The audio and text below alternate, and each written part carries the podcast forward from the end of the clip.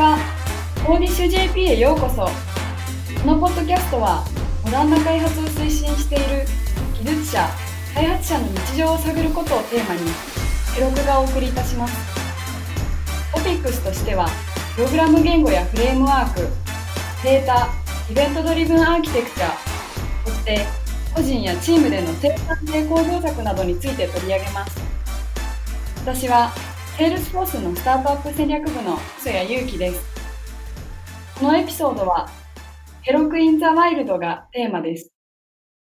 今回はゲストとして株式会社クラリティの古谷さんをお迎えしてお送りいたします。どうぞよろしくお願いいたします。よろしくお願いします。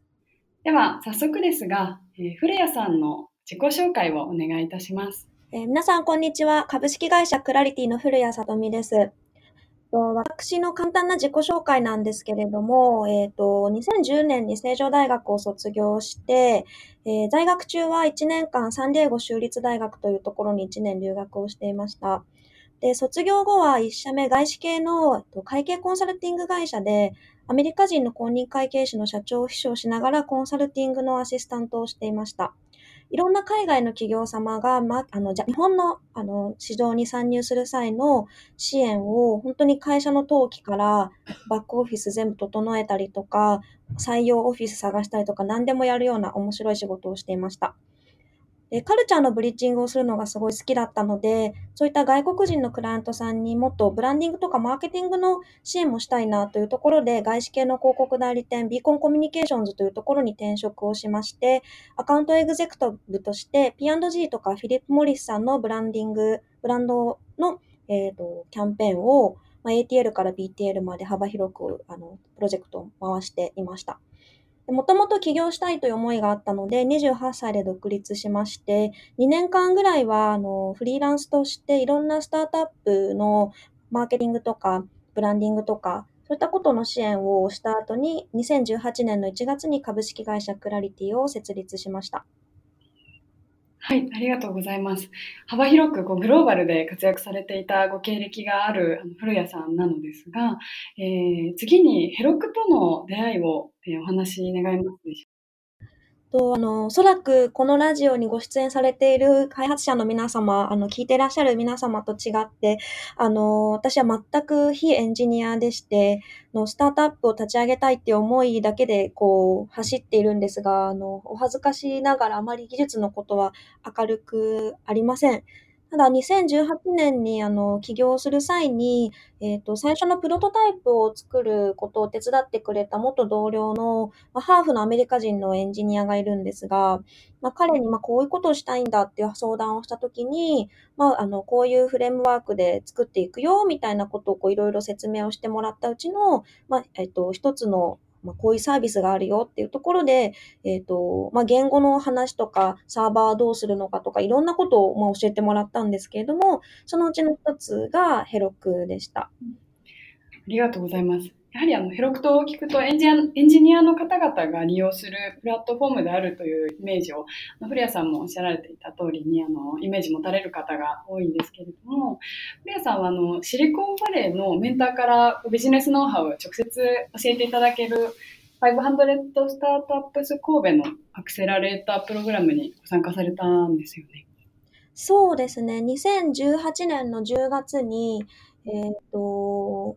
ご存知の方いらっしゃるかわからないんですが、シリコンバレーで有数な、いわゆるアクセラレーターの一つであるごひゃく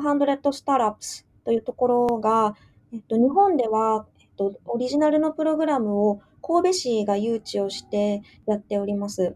毎年じゅうがつからじゅうにがつのろくしゅうかんのプログラムで、本国のあのアクセラとは少し期間が短いんですけれども、全く同レベルの同内容の、えーと、プログラムを日本国内にいながら受けることができるものです。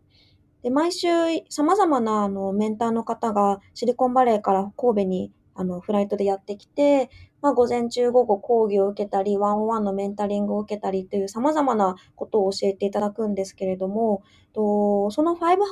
くスタラップスのえっと、投資先と、あとグローバルのプログラムの参加チームが使える、なんか福利厚生みたいな、なんかものがあって、まあ、perks って言うんですけど、そこの中に、例えばいろんなサービスのなんかディスカウントが得られますとか、無料が、無料でこの期間使えますとか、いろんなものがあって、本当にサーバーから、ツールから、まあ、えっと、レンタルオフィスからいろんなものが選べるんですけれども、その中に、あの、ヘロクのスタートアッププログラムが、あの、入っておりまして、で、もともとヘロクを使っていたのもあって、あ、ここのプログラムにおも申し込むと、あの、かなりお安く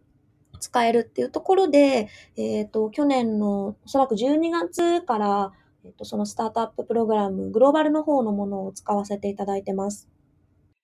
ありがとうございます。ではそのアクセラレータープログラムの中では、あのヘロクのみではならのみならず、さまざまなあのビジネスの支援であったり、そういったシステムの支援などを受けられていたということなんですね。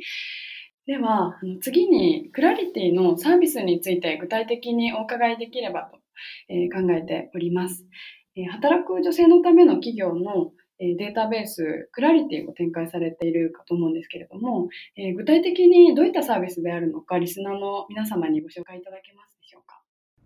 はい。まず私どもが解決したい課題なんですけれども、まあ、ニュースでも言われてはいるものの、女性活躍推進というところが日本は先進国と比べてとても遅れています。で、私たちのフォーカスしている女性層で言うと、えっと、きちんとあのフルタイムであのキャリアを続けられるスキルと意思がある、年収レンジで言ったらさんぜんよんひゃくまんえんからはっぴゃくまんえん、せんまんえんぐらいの、あのキャリア志向の女性の方たちが結婚や出産が期で、えっと、お仕事を辞めてしまったりとか、すごく優秀にもかかわらずあの責任のある仕事や面白い仕事に就けなくて、すごく機会損失が起こってしまっている、こういった課題を解決したいという思いでサービスを立ち上げました。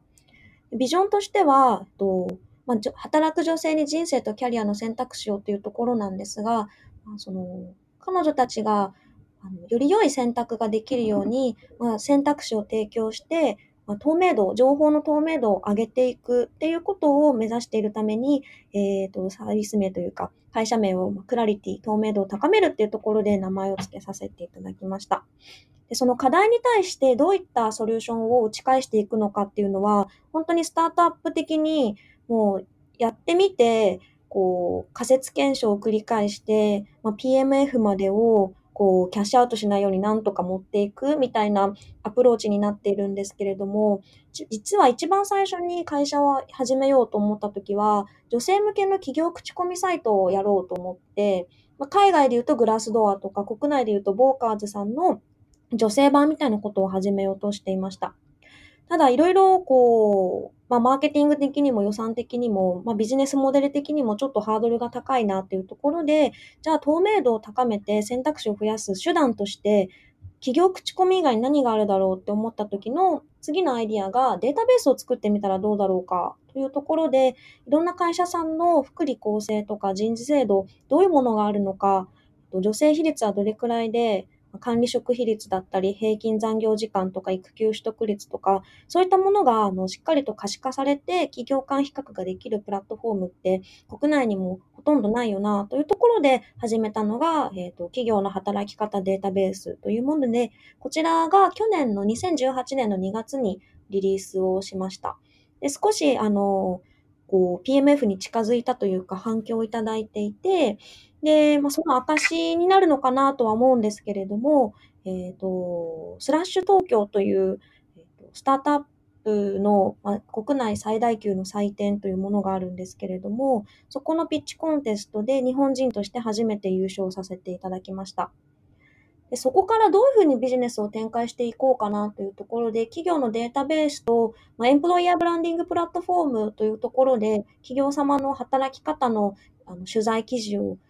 出したりとか、求人情報を出したりとか、そういったことをウェブ上で、えっと、プラットフォームを作ってまいりまして、まあ、エスイーオー 対策などを施して、こう、どんどん ピーブイ が伸びていったっていうのが去年いちねんやってきたことです。で、そことはちょっと、あの、また派生してですね、じゃあこのブランディングデータベースを作っていって、本当に皆さんの課題を解決できるのだろうかとか、えっと、そもそもその解決する課題ってもっと、あの絞り込めるんじゃないかとか、そういったことをいろいろ模索を、まあ、去年の夏頃からあとさせていただきまして、で理由としては、まあ、データベース出しました、どの会社でどういう制度があるか、まあ、分かるっていうところで役に立つという声はいただいたものの、やっぱり実態として制度があっても実際に本当に使われてるのかとか、なんか育休は取れても実はすごいこうチームとか上司から嫌な嫌味っぽいこと言われるような取りにくい社内の雰囲気があるんじゃないかとか、こう他の女性がどの会社でどういうふうに、まあ、育児とキャリアを両立してるのかっていうリアルな話が聞きたいっていう声を数多くいただいたんですね。で、そこのユーザーさんのご意見に対してしっかりと答えていけるようなサービスにしようというところで、今、えんまあ、今の現状のサービスの延長にはなるんですけれども、新しいサービスを開発し、えっと、今年のさんがつかしがつ頃にまたリリースをする予定で、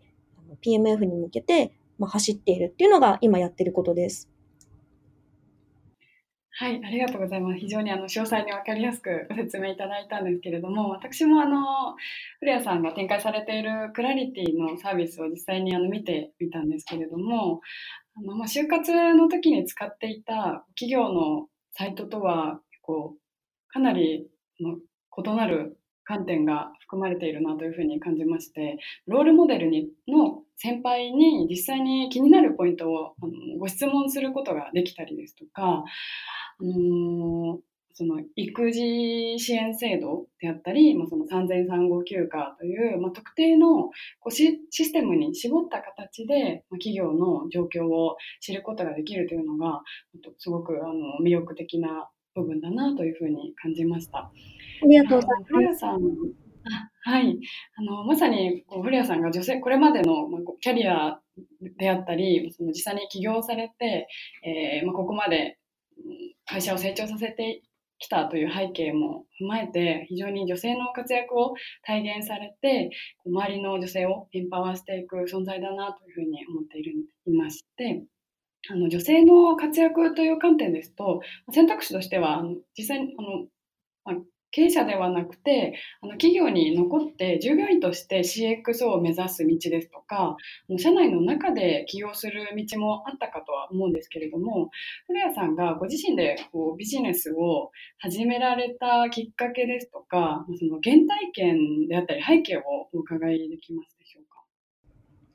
そうですね、うちは実家が台東区浅草橋で印刷屋をやっていた、もう本当に下町の、はい、小さい、まあ、零細企業の家で、で父は、まあ、おじいちゃんの代から印刷会社をやっていて、で、まあ、そこそこうまくやってたんですけど、中学ぐらいの時にうまくいかなくなってしまって、でその後に母がウェブデザイン会社を自分で立ち上げて、まあ、ふたりともなんとか細々と今もやっているような感じなんですけれども、なので、えっと、こう両親とも自営業で、で家と会社が一つのビルにこうまとまってるような感じだったので、逆に会社に勤める方のイメージの方が分かんなくって、まあ自分も同じように、まあ、自営というか会社をやるんだろうなっていうのは小さい時から思ってました。あ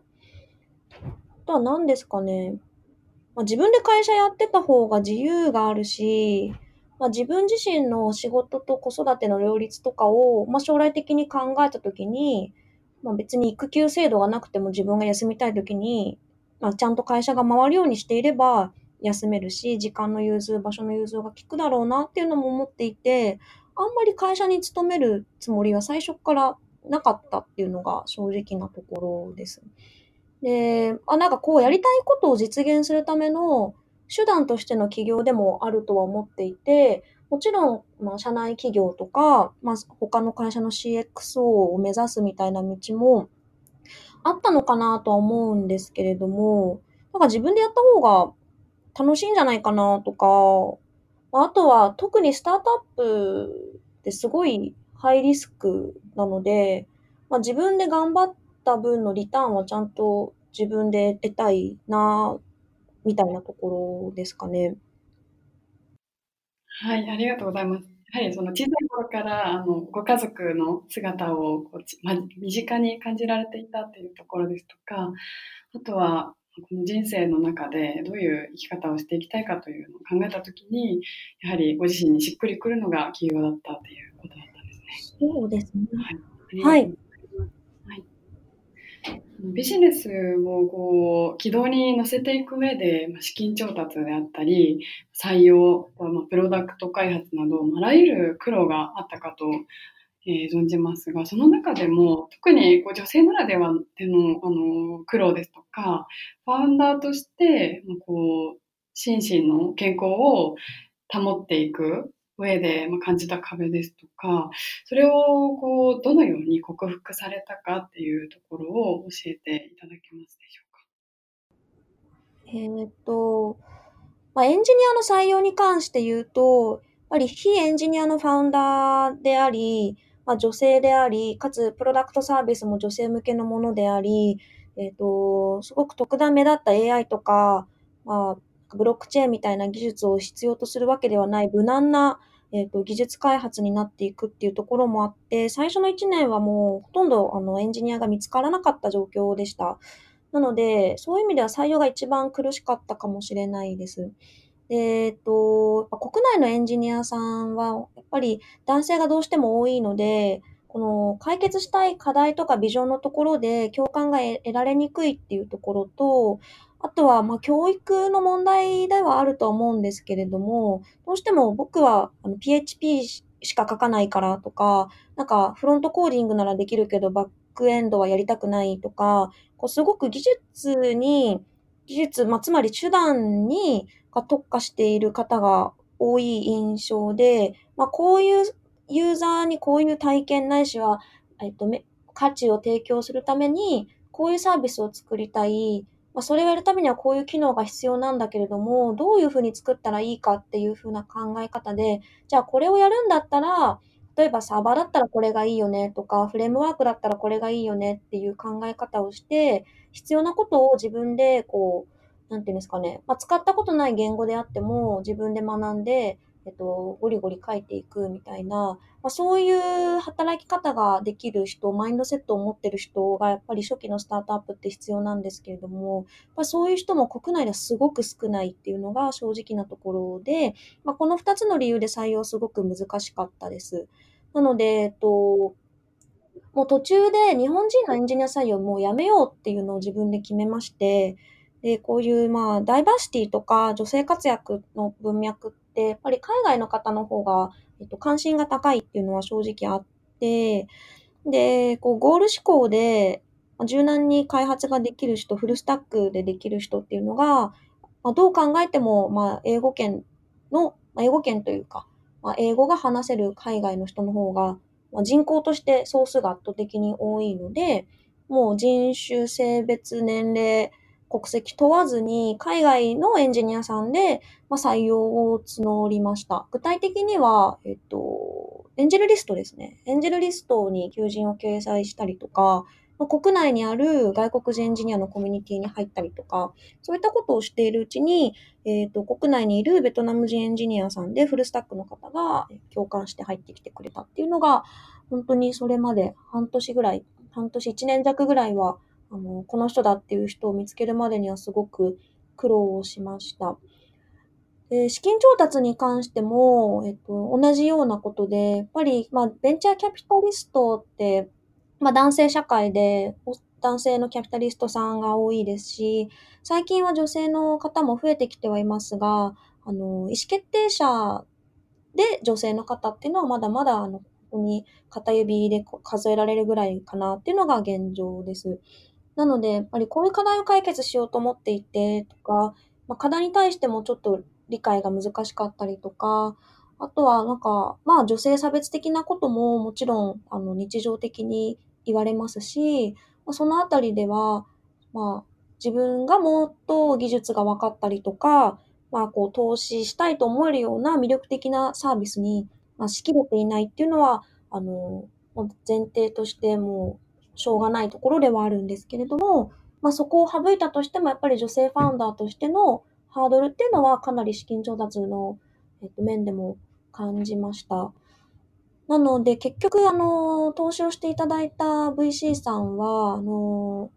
まあ、元がグローバルな会社の外国人が多い ブイシー さんに入れていただいたりとかっていうのに、えっと、着地はしてます。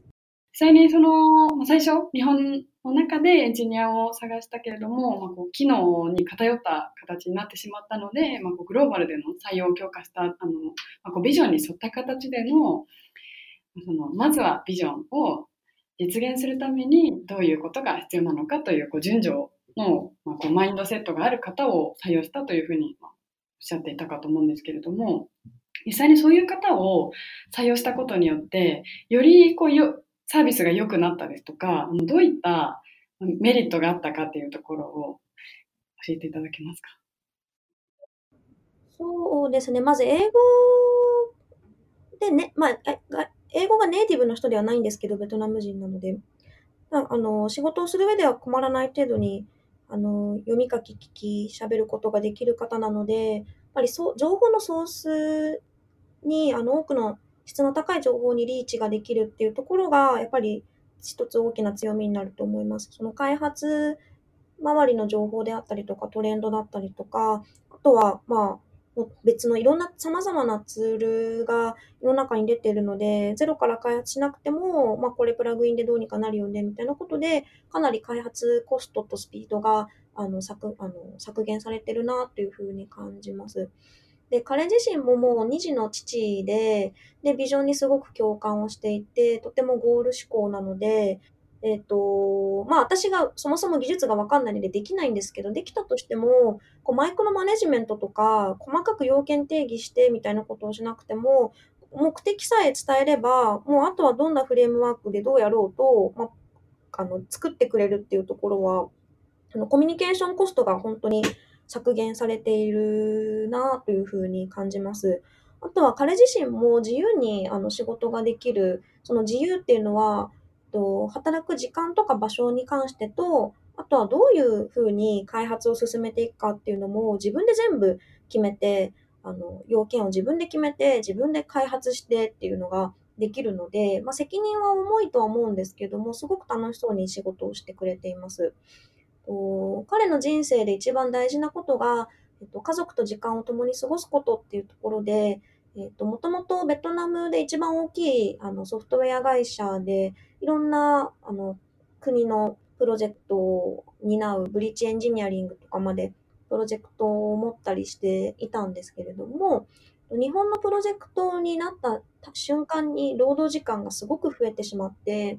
要するにクライアントである日本企業がすごく業務効率が悪いというところで、えっと、こう請け負う側の、まあ、メンバーの労働時間も圧倒的に増えてしまった。で、その結果、えっと、家に帰れないっていうのが当たり前のように起こってしまって、まあ、下の子供がまだ幼かったんですけれども、お父さんの顔を忘れかけてしまって。で、これはさすがにちょっとあの人生がおかしくなってしまうっていうところで、まあその仕事をどうにかこう、もう少し自分の人生が豊かになるような仕事にシフトができないかっていうふうに、えー、探していたところ、うちのポジションにあの出会って入ってくれたので、なので彼は基本的にはフルリモートで家から仕事をしてるんですけれども、必要な時だけつないだり、週一でミーティングをしたりっていうことをしていて、でそれが彼の人生にとってもすごくあの、まあ、うちの会社としてのビジネスにとってもいいだけではなくて、彼が豊かな人生を家族と共に過ごせるっていうところで素晴らしいなんかマッチングが今できてるのかなというふうに感じています。そうですね、ありがとうございます。やはりその女性側だけではなくて、その従業員全体の働き方であったり人生の選択肢が増えるというところで、まずはゴールであったりビジョンをその経営者の方と従業員の方がしっかりこう握って持続的に働いていくと、まあ、こう企業側にとっても従業員の方々にとってもお互いにこうメリットがあるんだなというところで、重要なこう気づきを私もいただきました。ありがとうございます。はい、あとはあの心身の健康についての部分も、えー、ちょっとまあ記事でも少し拝見させていただいたんですけれども、えー、お聞かせ願えますでしょうか。そうですね。なんかもともと私もすごい典型的な長時間労働をする日本人みたいな働き方をしていて、で、まあ外資系の会社でばっかり働いてはいたんですけれども、なんですかね、やっぱりこう、まあ女だから舐められるみたいなところもあったり、自分が全然ジュニアレベルで至らないので、まあしっかりと仕事をするためには、あの、ある程度時間がかかるっていうところもあって、もうめちゃくちゃ働くタイプだったんですね。もう徹夜したりとか、まあいっかげつよんひゃくじかんぐらい働いてた時期もありますし、えっと、まあにじさんじまで働くの当たり前だし、まあ、広告代理店だったので、なんか今は話聞いたらだいぶ改善されたみたいですけど、チームで打ち上げしようとか、なんかこう、飲み会しようみたいになったら、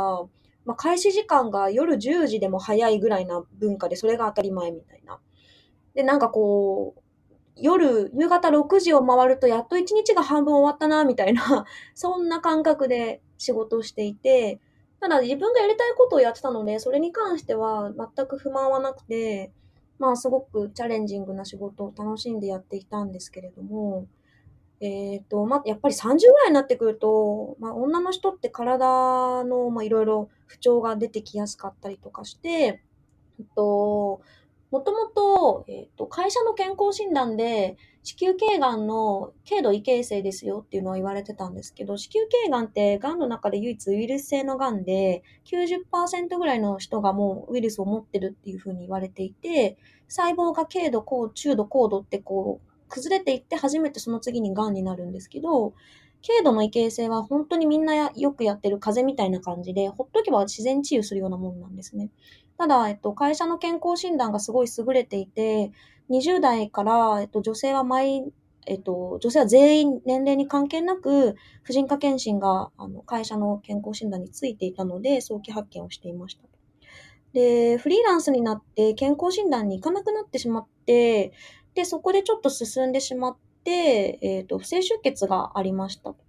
で、調べたところ、まあ、高度異形成まで進んでしまっていたので、えー手術をして、あの、すぐに治したんですけれども、まあ、そういったことがあると、こう、まあ、さん仕事もしたかったし、キャリアで、まあ、起業もしたかったので、さんじゅうごぐらいまでは結婚も出産もいいやと思って、あ後延ばしにして、あんまり考えないようにしてたんですけど、えっと、まあ、無事、全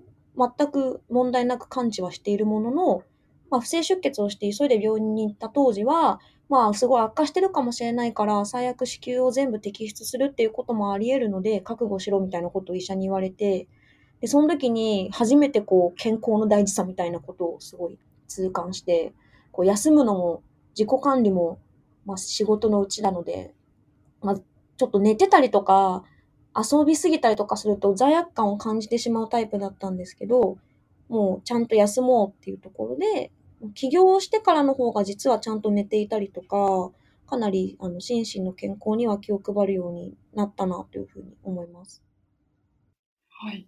そうだったんですね。やはりその実際になってみないと、その大変さであったり、あの、まあ、その病気だけではなくて、例えばまあ出産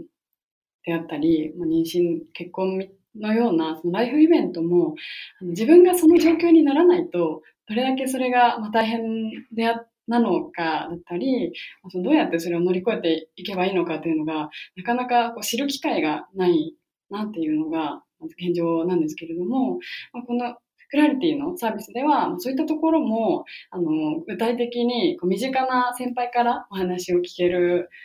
ていうところがあるのかなというふうに思います。そうですね。なんかこう、よくまあ私が起業した、起業なんでしたんですかとか言われても、いや別に周りにそういう人いっぱいいるしなとか、その、まあ、しじゃあ今度出産子育てと仕事の両立とかなっても、まあ両立してる先輩いるしなとか、まあ病気の話とか本当になってみないとわかんないんですけど、逆に結構こういう話を私がパブリックでしているので、えっと、同じ症状の方がご相談に来てくださって、で、こうお伝えしたところ、あの、彼、彼女にとって最適な方法で、えっと、治療が受けられたりとか、まあそういう人とのつながりとかコミュニケーションって本当大事なんだろうなと思っていて、どんなに世の中で女性が働きやすくなってきたとか、まあ結婚と、まあ、出産、育児とキャリアの両立はやろうと思えばできるよとか言っていても、実際自分の身の回りの人にそういう人がいないと想像もつかないし、どうやったらいいかわかんないとか、全然こう現実的なものに感じれないっていうのはあると思います。で、こう、まあ、できないって思ったりとかやり方がわかんないっていうので、まあ、思考停止してそこでストップしてキャリアから離脱してしまう人ってすごく多いと思うんですけれども、まあ本当に真面目になぜ女性がそういうふうになってしまうのかという課題をこう考え抜くと、もう社会的な課題とか、まあ、税制の話とか、まあ、文化カルチャーいろんなことがありすぎて、一体どこから手をつけたらこの問題を解決することができるのかっていうのは本当に迷子になってしまうというか、こう悩んでしまうんですけれども、実はもしかしてその解決策ってもっと些細でシンプルなものなんじゃないかなとか思っていて、そういったこう身近な人と、えっと、出会えてお話ができたり、まあ、体験談を共有してもらったりとか、そういうきっかけを与えるだけでみんな自分で考えて実装できるんじゃないかなっていうふうにあの今信じていて、そういうコミュニティの場ができる、まあ海外でいうところの女性のメンターメンティーマッチングサービスっていう方向に今振ろうというふうにしています。はい、ありがとうございます。あの、私も実際にそういった女性のエンパワーメントのグループですとか、まあ、コミュニティのイベントに参加したことがあ り, ありまして、その時に、まあ、自分の同じ会社の人ではないんですけれども、周りにこう聞いた話で、結婚したこう若い女性があの会社の中であの周りの男性の方にあの結婚しましたという、まあ、報告をしたときに、え、会社辞めちゃうのというふうにあの聞かれて、すごくショックを受けたという話ですとか、あとはその同じ会社の中に中途社員の方で働く働いているママがゼロっていう職場環境があると、すごく自分が不安に感じるという、まあ、お話などを聞いて、あのー意識の問題もあるんですけれども、そもそも知らない、どういう感情が女性であったり、そのジェンダーイクオリティの中で生まれているかっていうことが、まだまだ知られていない現状があるのかなというふうに考えているんですけれども、そういう、あの、古谷さんが感じられる、そういった課題感といいますか、小さなところであの、まあ、女性同士が話し合う場はあの今もあると思うんですけれども、実際その経営層の方であったり、あの男性で特にこう経済成長を引っ張ってきた方がまだまだそういうところを理解できる場が少ないのかなというふうにも思うんですけれども、そのライフステージの移り変わりとともにキャリアを形成していく中で、あの古谷さんが感じられる課題ってございますでしょうか。まあそれはどこも一緒ですよね。やっぱり意思決定層に女性が座ってないっていうのがやっぱり一番大きいのと、その男性のその、まあ、意思決定層にいらっしゃる方が、まあ、世代的にも ご,、まあ、ご自身のプライベートのご経験的にもその感覚がわからないっていうのは、まあ、ご自身が多分あの子育てに参画あんまりされていらっしゃらなかったりとかとかそういうことがあると思っていて、でもっとこの問題の原因をたどるとすると、日本人の働く男性が圧倒的に不幸なんですよね。他の国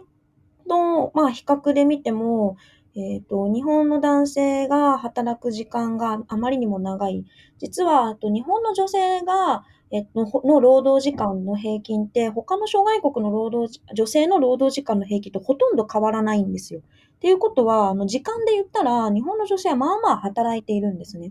ただ、圧倒的に違う点が男性の労働時間で、もう圧倒的に長すぎる。そんなに働いていたら、もう家庭や子育てどころか自分の趣味とかプライベートも全くないような働き方をしていて、彼らはすごく、実は本人は意識があるかわかんないけれども、あまりハッピーではないんじゃないかなと。で、そこのなんかこう、不幸さというかを埋め合わせるために、なんかこう自分はすごいみたいな風に思いたかったりとか、まあ、会社で、まあ、女性蔑視があったりとか、家庭では、まあ、奥さんとか子供に対して強く出ちゃうとか、そういう問題ってすごい世の中にあのはびこってるなというふうに思っています。で、まあ、そういう人たちをどうやったら変えられるのかみたいなこともずっと考えていて、で、まあ、それが一つ、まあ、企業口コミで外圧を作るとか、データベースで企業間比較したときに、まあ、競合他社より御社の方がここが足りないですよみたいな風にこう競争させるとか、まあ、いろんなことを、えっと、考えているんですけれども、やっぱり変えることってもう少し、なんだろうな、うーん、いきなりすごい大きく変えるっていうことは難しいなとは思っていて、ただそういうことをすることによって経済的にメリットがあるんだっていうことをしっかりと伝えていくってことが大事なのかなっていうふうに一つ思います。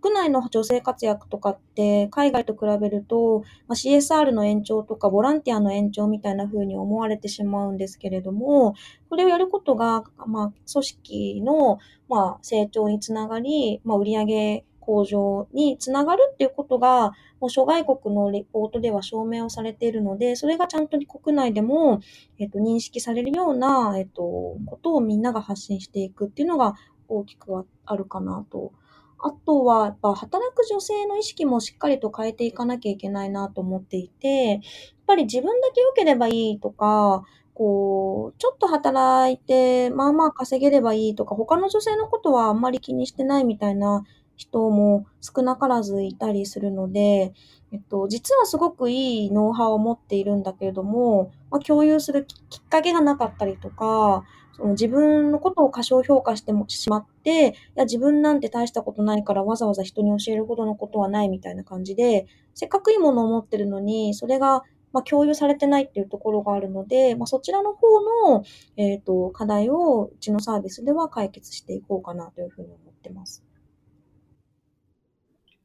はい、ありがとうございます。やはりその根本的な考え方の部分であったり、あの働き方というところを、まあ、経済的なメリットも含めて、その シーエスアール の文脈のみではなくて、どれ、どれだけこうインパクトを与えられて、まあ、売上ですとか、その経済的なインパクトも出せるっていうところを、まあ、根本に掲げていらっしゃるっていうのが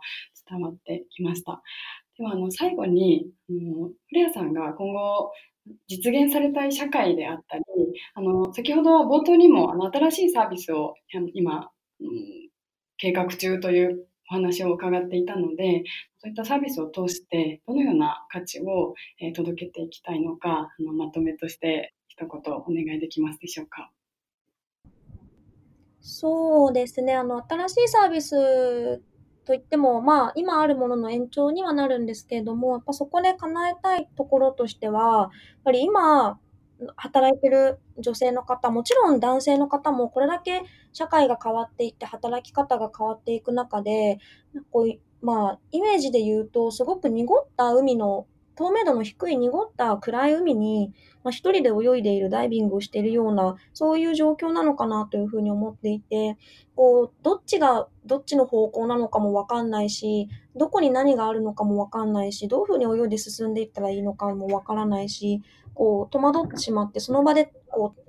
まあ、立ちすくんでしまっているような、そういう方が多いのかなというふうに思っています。で、私たちはそこの皆さんの周りのお水の透明度を高めることによって、あ、あっちの方に行ったらもう少し明るそうだとか、意外と行きたかったなんか綺麗なサンゴが意外と近くにあるからちょっと泳いでみようとか、そういったことを、えっと、思ってもらえるようなきっかけを作りたいなと思っています。で、社会としてはやっぱり最終的に多様性を増やすことによって何が達成されるのかなって考えたときに、やっぱり変化と、えっと、不確実性に近い、あ、変化と不確実性に強い組織が生まれるのかなというふうに思っています。仮に女性だけだったとしてもそれは多様性がないですし、やっぱり、えっと、新しい考えとか、えっと、異分子を受け入れる土壌がある、文化がある組織の方が、新しいサービスであったりとか、まあ、仕事の進め方であったりとか、面白い人材が採用されやすい、えー、と会社になると思ってるので、うちのサービスを通じて、まあ、そういうふうに働ける方、そういう組織が最終的に増えていって、日本全体が、えー、ともっと国力が上がるようにしたいなと。で、それが最終的には少子高齢化、えー、とにの問題にもつながっていきますし、えーと、国内だけでは食べていけないので、やっぱりこうグローバルで戦えるような、えーと、強いサービス会社が、えーと、生まれていく、成長していく、まあ、キーになるのかなというふうに思っています。はい、ありがとうございます。